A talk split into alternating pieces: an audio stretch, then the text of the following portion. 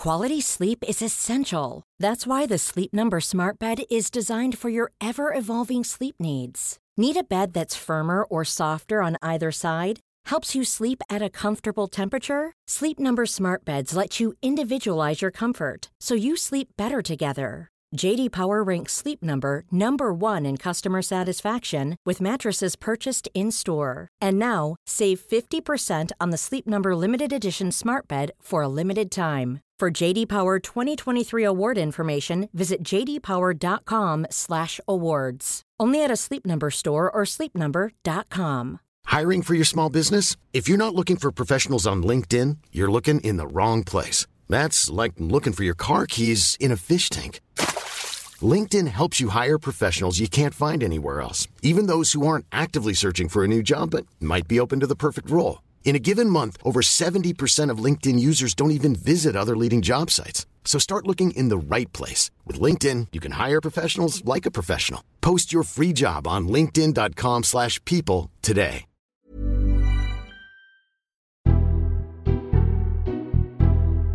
Hello and welcome to the Red Box Politics podcast from the Times. I'm Matt Chorley. This is the third and final episode in our Beyond the Fringe summer specials, talk to political acts, taking shows to this year's Edinburgh Fringe. Joining me for this uh, particularly packed show are Mock the Week regular Tiff Stevenson, whose show Mother delivers a biting take about the extreme sport of womanhood, Russian British comedian Konstantin Kisin, who made international headlines by refusing to sign a safe space contract for a university gig delivers his uncompromising take on wokeness in his debut show, All Well That Ends Well. The MASH Report, Steve Allen's show, Be Better, takes a look at how hard it is to be better, saying that when you want to be PC, right on, or woke, it can be tough.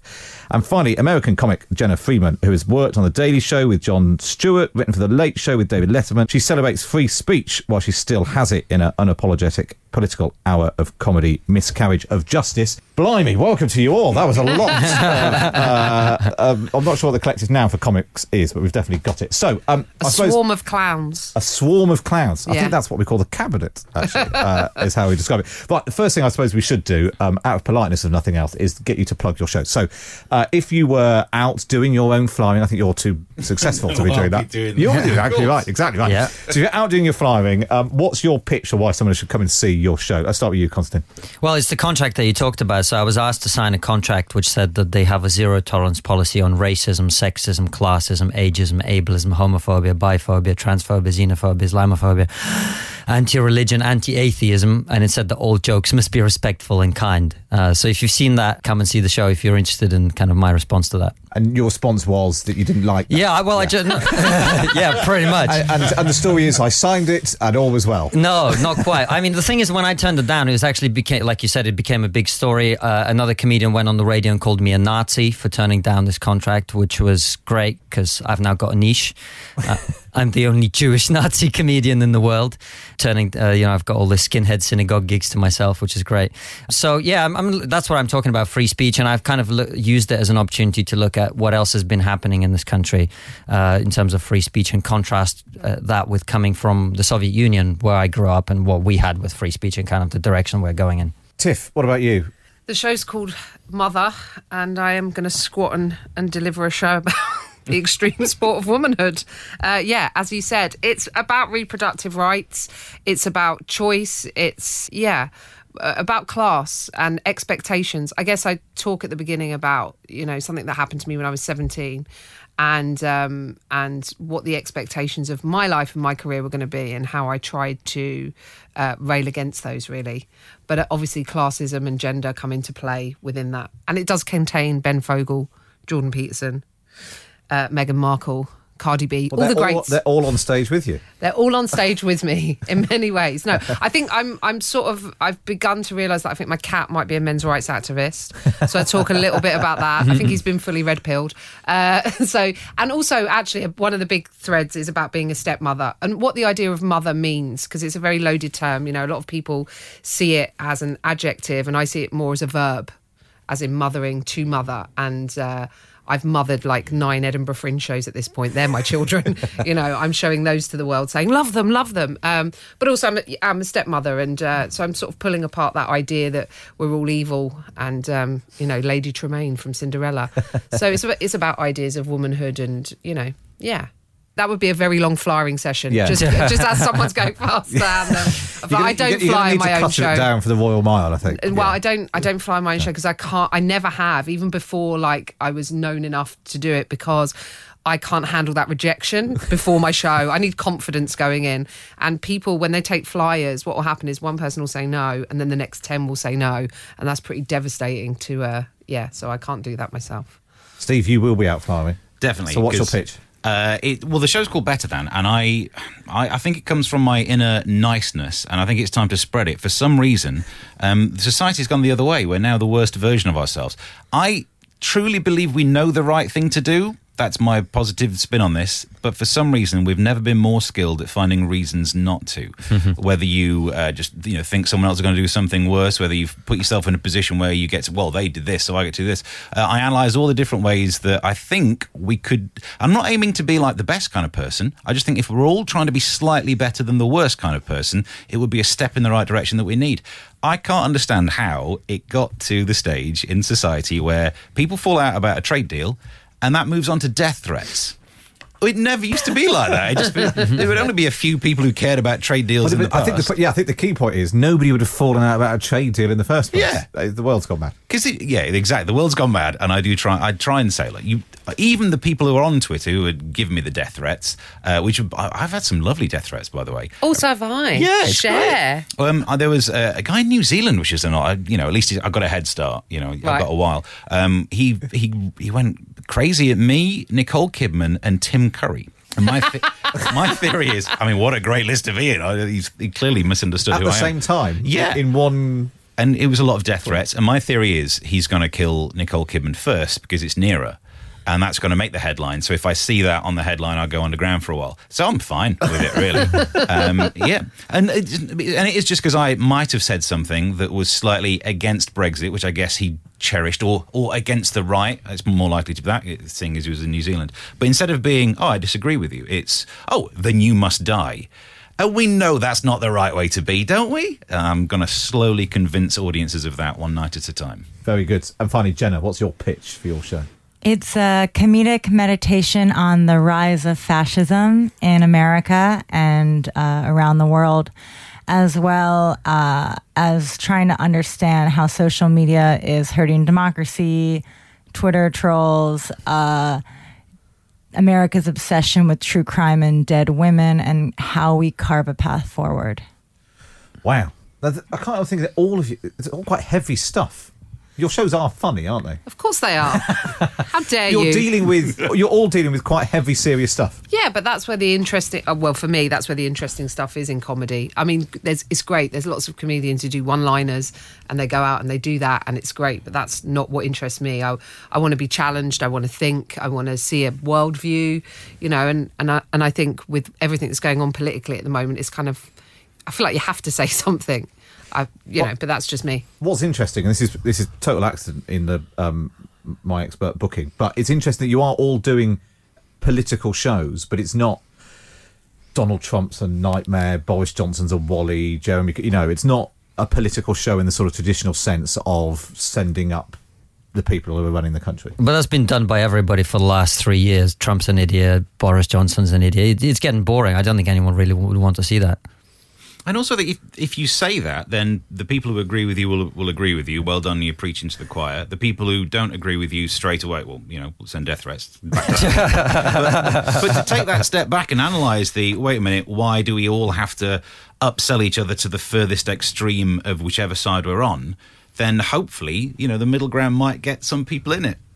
I, I feel like it's one of those. Um, I mean, you can talk about those things, but I do think politics isn't just in uh, lambasting politicians. There's socio-political, you know, um, you know. That's how I try and do it. I like to be personal, political, and socio-political. If I'm getting it right, so I think you're doing a very personal version as well. I think we can all be doing our personal take, um, and I quite like enjoy doing a micro, talking about micro things that happen to me, and then looking at the macro to see what that means. There's a story in my show about a, a woman being refused a coffee at Starbucks, which sure went viral, a pregnant woman, and that is uh, my exploration of sort of how that story was received when it happened. Says quite a lot about how we see women in society. I believe, you know, so it's it, they can be political without necessarily going. We're going to do satire. We're going to do private eye, just relentless jokes about politicians and their hair and how they look. You know. Jenna, how much do you need to change your act from doing it in the US to doing it in the UK, or, or do you think the themes and because everyone in the UK is following what's going on in American politics? Part of it is the the fact of just globalization, and then a lot of American references hold up. But also, what's happening in this moment is that liberal democracies are being threatened around the world. Uh, more people are similar than we are different. I think the majority of people. Um, want uh, clean water and access to healthcare and other people around them to be comfortable. But uh, globally, you know, as we've seen what's happened with the Kremlin interfering with Brexit and the 2016 election and other elections around the world, um, we're just in this really scary moment where um, people with a lot of money and power are trying to pull the rest of us apart and make things more political than they need to be. And so I think that um, a the show very much translates because all the themes are very universal, and b comedians, whatever side of the spectrum you're on, you're still it, you're still exercising democracy while, by talking to other people who maybe disagree with you. And I think it's really an important exercise for all of us right now, because even somebody on the far right, as long as they're not like a Russian oligarch. you know, Russians are really getting a beating here. a Kremlin oligarch. Uh, you know, it's not Russian. The Russian people are not Vladimir Putin. And I'm sorry uh, if I offended I'm just kidding. you, uh, snowflake. You're so offended. but I just think Would you having like to sign a contract? to? Oh, can I just say on conversations- I'll let you finish, but You will let me finish? Yeah. Okay. Um, I think us all having conversations is really helpful. And and having punchlines helps people swallow ideas that you're trying to feed them.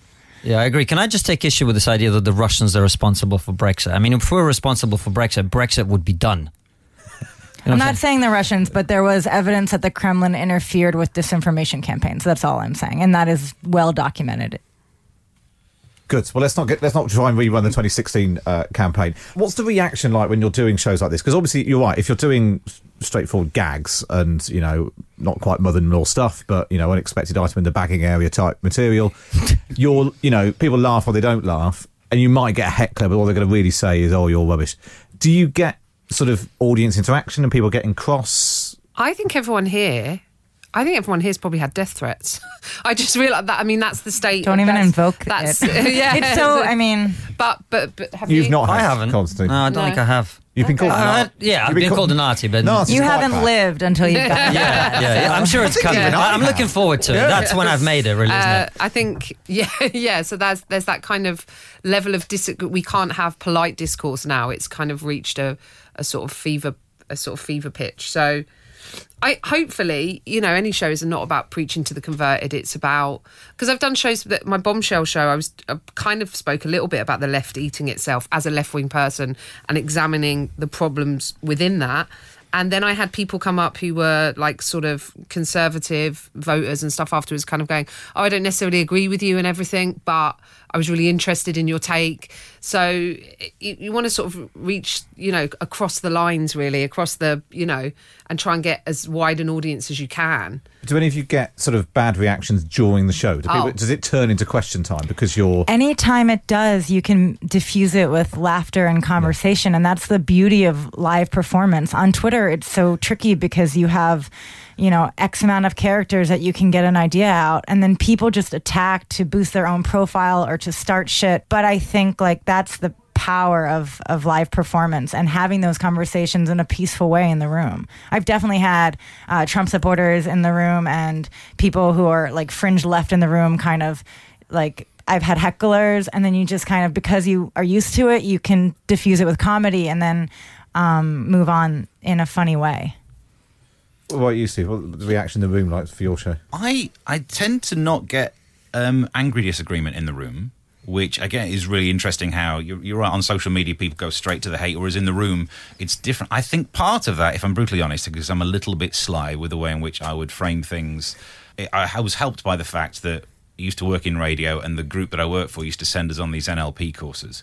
And as much as it is probably all made up, there is some some lesson you learn about phrasing a sentence in a certain way where you can spot the jutty outy bits that people would push back against and instead have something that they'll listen to and then maybe get that you know maybe uh, chew away on that point to get it. So instead of saying like you know i d- you're wrong about this as soon as you hit the wrong word then someone's going to be defensive. How dare you say this about me Yeah. when you've done and all of a sudden you're not talking about that first wrong. You've moved it on to you know the, the other part of the argument whereas if you can get something in and say like i totally understand why you think this and rather than but extra explanation about it and people go oh no actually i see your point now so i i think i convince people You're like a, some I was going to say he's. I've just now you're speaking. You do sound like Paul McKenna. why and i've got the same got this- hairdo yeah yeah great I think NLP's great. So you, you're you're brainwashing people without them even realising Yes. into being nicer people. Definitely. Th- Well, I mean, should what's be a goal? encouraged. It's hardly evil genius, No, is it? exactly. I want, I'm using It's not interfering with the referendum. yeah, exactly. Yeah.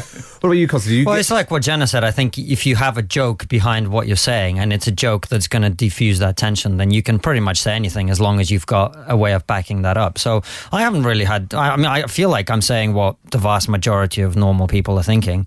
Um, and I haven't really had anyone take issue with it. That was the, one of the interesting things that came out of that contract. Is a lot of people assumed that I turned it down because I'm some evil, you know, edge lord, and I'm, I'm actually quite you know, moderate in the comedy that I do, very much in the centre, I would say. Excellent. Well, in a moment, I want to get on and talk about more broadly about the state of free speech, both in the UK and in America. We'll be back after this short break.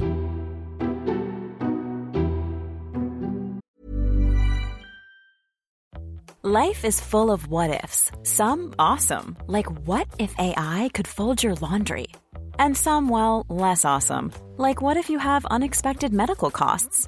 United Healthcare can help get you covered with Health Protector Guard fixed indemnity insurance plans. They supplement your primary plan to help you manage out of pocket costs. No deductibles, no enrollment periods, and especially no more what ifs. Visit uh1.com to find the Health Protector Guard plan for you. It's that time of the year. Your vacation is coming up. You can already hear the beach waves, feel the warm breeze, relax, and think about work. You really, really want it all to work out while you're away. Monday.com gives you and the team that peace of mind. When all work is on one platform and everyone's in sync, things just flow wherever you are. Tap the banner to go to Monday.com. Quality sleep is essential. That's why the Sleep Number Smart Bed is designed for your ever evolving sleep needs. Need a bed that's firmer or softer on either side? Helps you sleep at a comfortable temperature? Sleep Number Smart Beds let you individualize your comfort so you sleep better together. JD Power ranks Sleep Number number 1 in customer satisfaction with mattresses purchased in-store. And now, save 50% on the Sleep Number limited edition Smart Bed for a limited time. For JD Power 2023 award information, visit jdpower.com/awards. Only at a Sleep Number store or sleepnumber.com.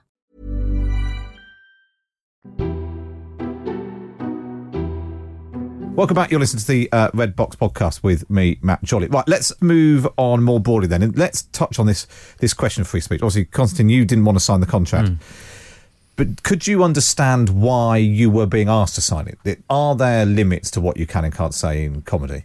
Could I understand? Yes. If and and actually, broadly speaking, I, I don't have a problem with comedy shows that have rules about what you can and can't say. I think that's fine. What I saw it as is a broader expression of what's happening in society, which is universities are increasingly being taken over by this way of thinking, and that's why I turned it down. It was much more about a matter of principle. But in terms of the where I've taken it with my show, I, I did the research on what's happening in this country. I'm curious if anyone knows how many people were arrested in Britain last year for things that they said on social media. Any guesses? I'm gonna I s- imagine there were quite a few. I was going to say not many. But I, by- think, I imagine oh, there were quite. hiring- it's like pay so your for council. context, just for context, in Russia it was 400 people last year where I'm from, right? So how many do you think in Britain? I think it's probably higher. Yeah. Steve, Yeah. The arrested for things they said on Yeah, social, social media. media. So that's going to include like stalking and those kind of issues. Yeah, I'm going to go higher than 400. Yeah. How many journalists were killed in Russia versus Yeah, Russia's the most dangerous place to be in the world if you're a journalist. Absolutely. It's not a war. Uh, so 3,300 people were arrested in Britain last year for things they said on social media. And a lot of it is obviously, as you say, Steve, is people who are being harassed. But, but it's not for stalking. They're literally being arrested for saying something.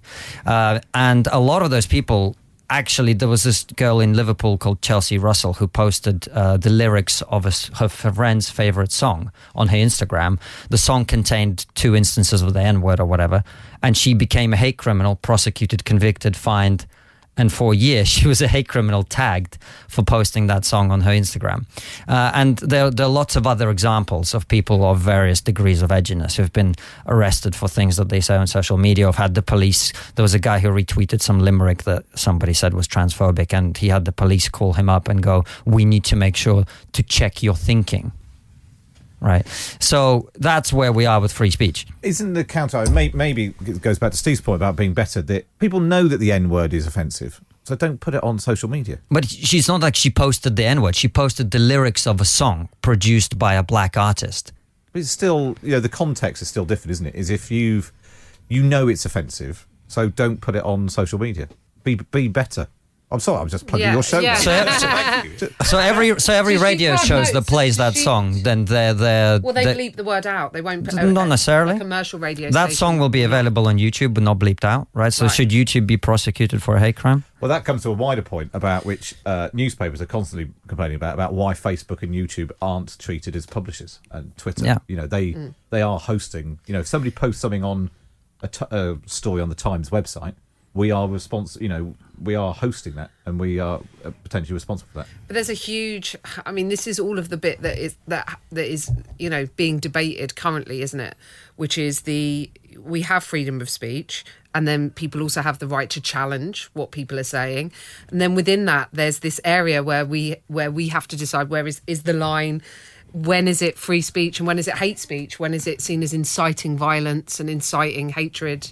You know, And hate speech does, I mean, Donald Trump, uh, whenever he has a rally in uh, America, in the county where he has the rally, hate crimes actually increased 226%. This was in the Washington Post. So it is that question of free speech ver- versus hate speech. Where do you draw the line? Um, the whole thing about like universities being snowflakes or whatever, I, I mean, it's an interesting conversation, but it's also like paid speech which so like if you're getting paid to speak somewhere like that place might have parameters and you don't have to speak there but that's not necessarily free speech. If you're talking into a microphone for free on that campus and they arrest you that's a problem. Youtube facebook um, twitter are very much complicit and very much should be held accountable for violence that they're propagating. And and we talk about free speech but a lot of the speech is is fake news or misinformation or racism. And that that isn't free speech. Like we're in this current moment where the internet is really a game changer and we don't know how to deal with it. And you know democracies are being threatened people are being threatened and people are being killed as a result.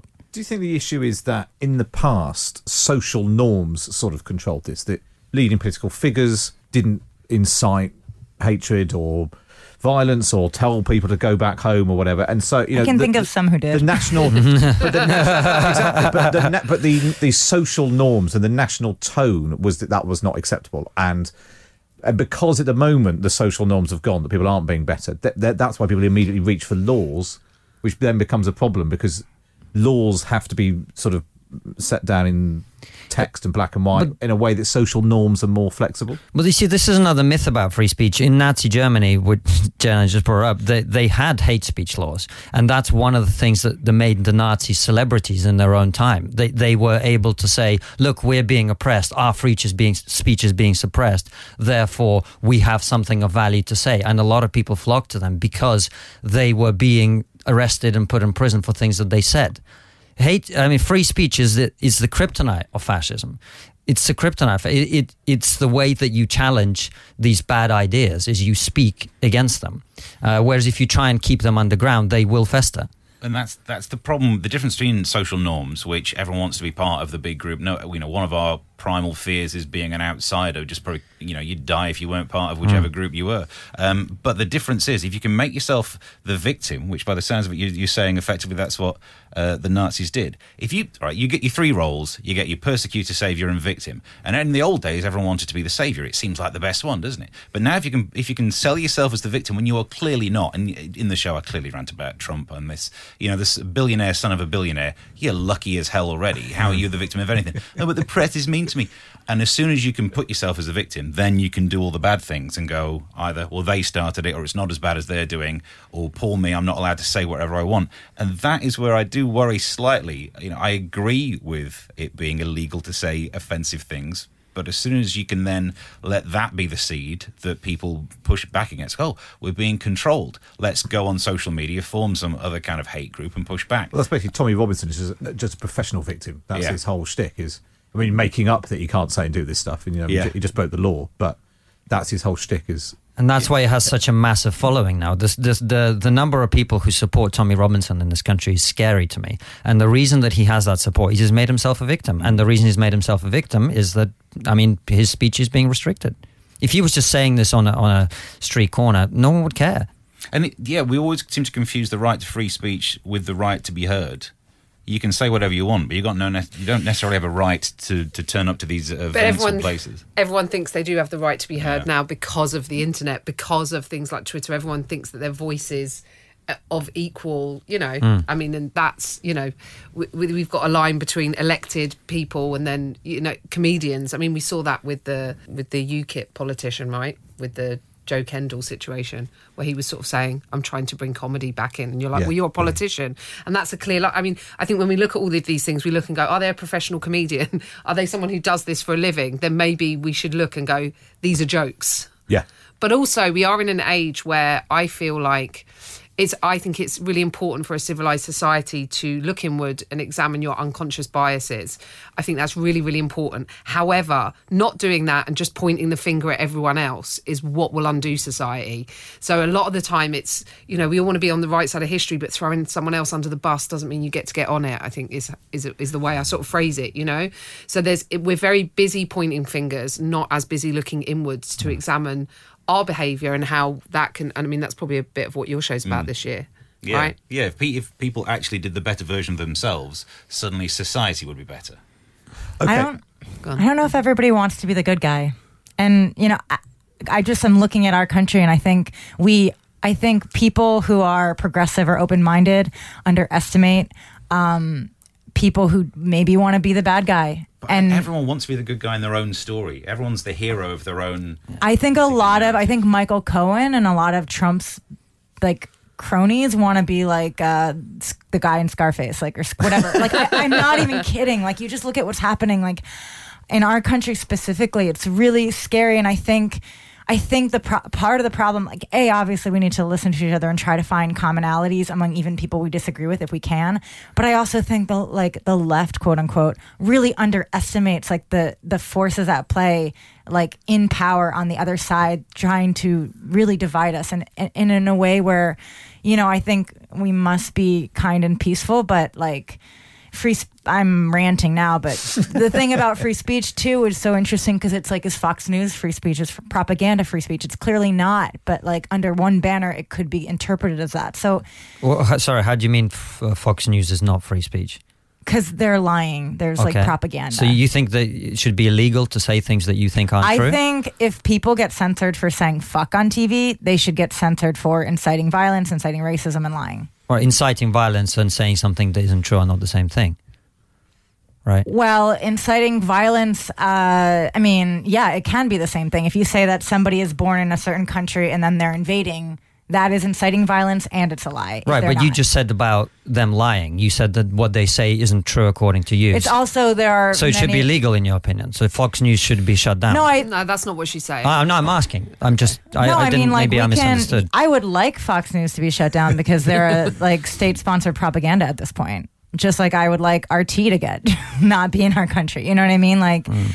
I can give you a talking point that you can turn around and like make a bigger issue, but I, I do think when you have a, a news outlet that is that is making people angry using fake information, it's very dangerous Like for CNN. progressive liberal societies. That's what CNN's doing. The Jussie Smollett hoax, the MAGA kids with their hats, they're doing the same thing, right? So should we shut them down when, when there's a, a conservative president? There do need there does need to be consequences for lying though, in order to Uh, affect across a- the board. a- Right, I- and it's well, I agree to with that. legislate Right, I agree it's with very hard to legislate that, but I think we Yeah. should be having conversations. With, you know, Well, you can lie on the side of a bus and become prime minister. That's what we're dealing with now. Mm. you can lie on the side of a bus. Let's try and end on a slightly more positive note. Are we on a sort of never ending spiral of doom? Or is there something that can be done to try and turn this around? Our shows are going to change all that and fix it.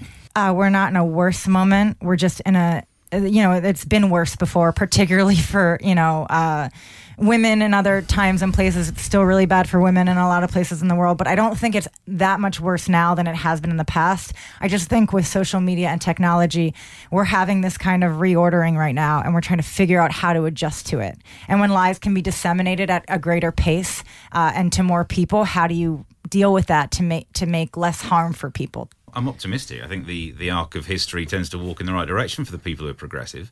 It's a bit like in a film where there's two people handcuffed to each other jumping off a train or something like that. And if you're just going to fight with the person you're handcuffed to, it's going to be slower to get wherever you want to go. Whereas if you realise you're not you're not necessarily going to see eye to eye on everything, but if you can just find the way to coax rather than push, then we might move along that curve a bit quicker. Or maybe I'm just too much of an optimist.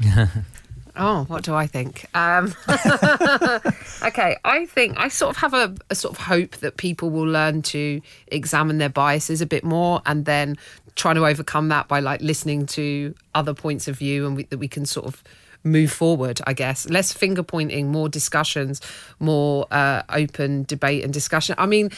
I turned down an event for The Economist recently because Steve Bannon was on. So part of me was like, okay, I stand by that because I don't agree with Bannon and I, I don't think he should still be, be given a platform on something like this. But then the flip side of that was my voice didn't get to be heard. So his ideas went out and they went out. I don't know if they were challenged by the The Economist is very much on the kind of free speech Yeah. side of things, but I didn't get heard. So I just I I feel like I have like a kind of hope that we that that all of us can look inward a bit. Uh, That was my hope after Me Too as well. That I think lots of men sort of examined their behaviour and went, "Have I always been the best version of myself? Have I thought about what this is like?" for the other person you know even just in small ways so i think that if we if you know like steve kind of says i'm i'm sort of broadly hopeful that with a little bit of inward looking we can push things forward Very good. Well, that's a nice, optimistic note to end on. But before we do that, when are you all on? What time? What venue? How can people come and see your shows? Jenna? Assembly Room 5, 9.20 p.m. Perfect. Steve? Uh, the stand two, 8.50 p.m. monkey barrel uh monkey barrel 9:15 p.m Excellent. And I went to Gilded Balloon at 7 p.m. Very good. All touching on similar things, but all very different shows. My huge thanks to uh, all of our guests. Don't forget to subscribe to the podcast on iTunes, Spotify, Acast, wherever you listen. And we'll be back with more episodes as the summer progresses. For me, Matt Chorley, it's goodbye.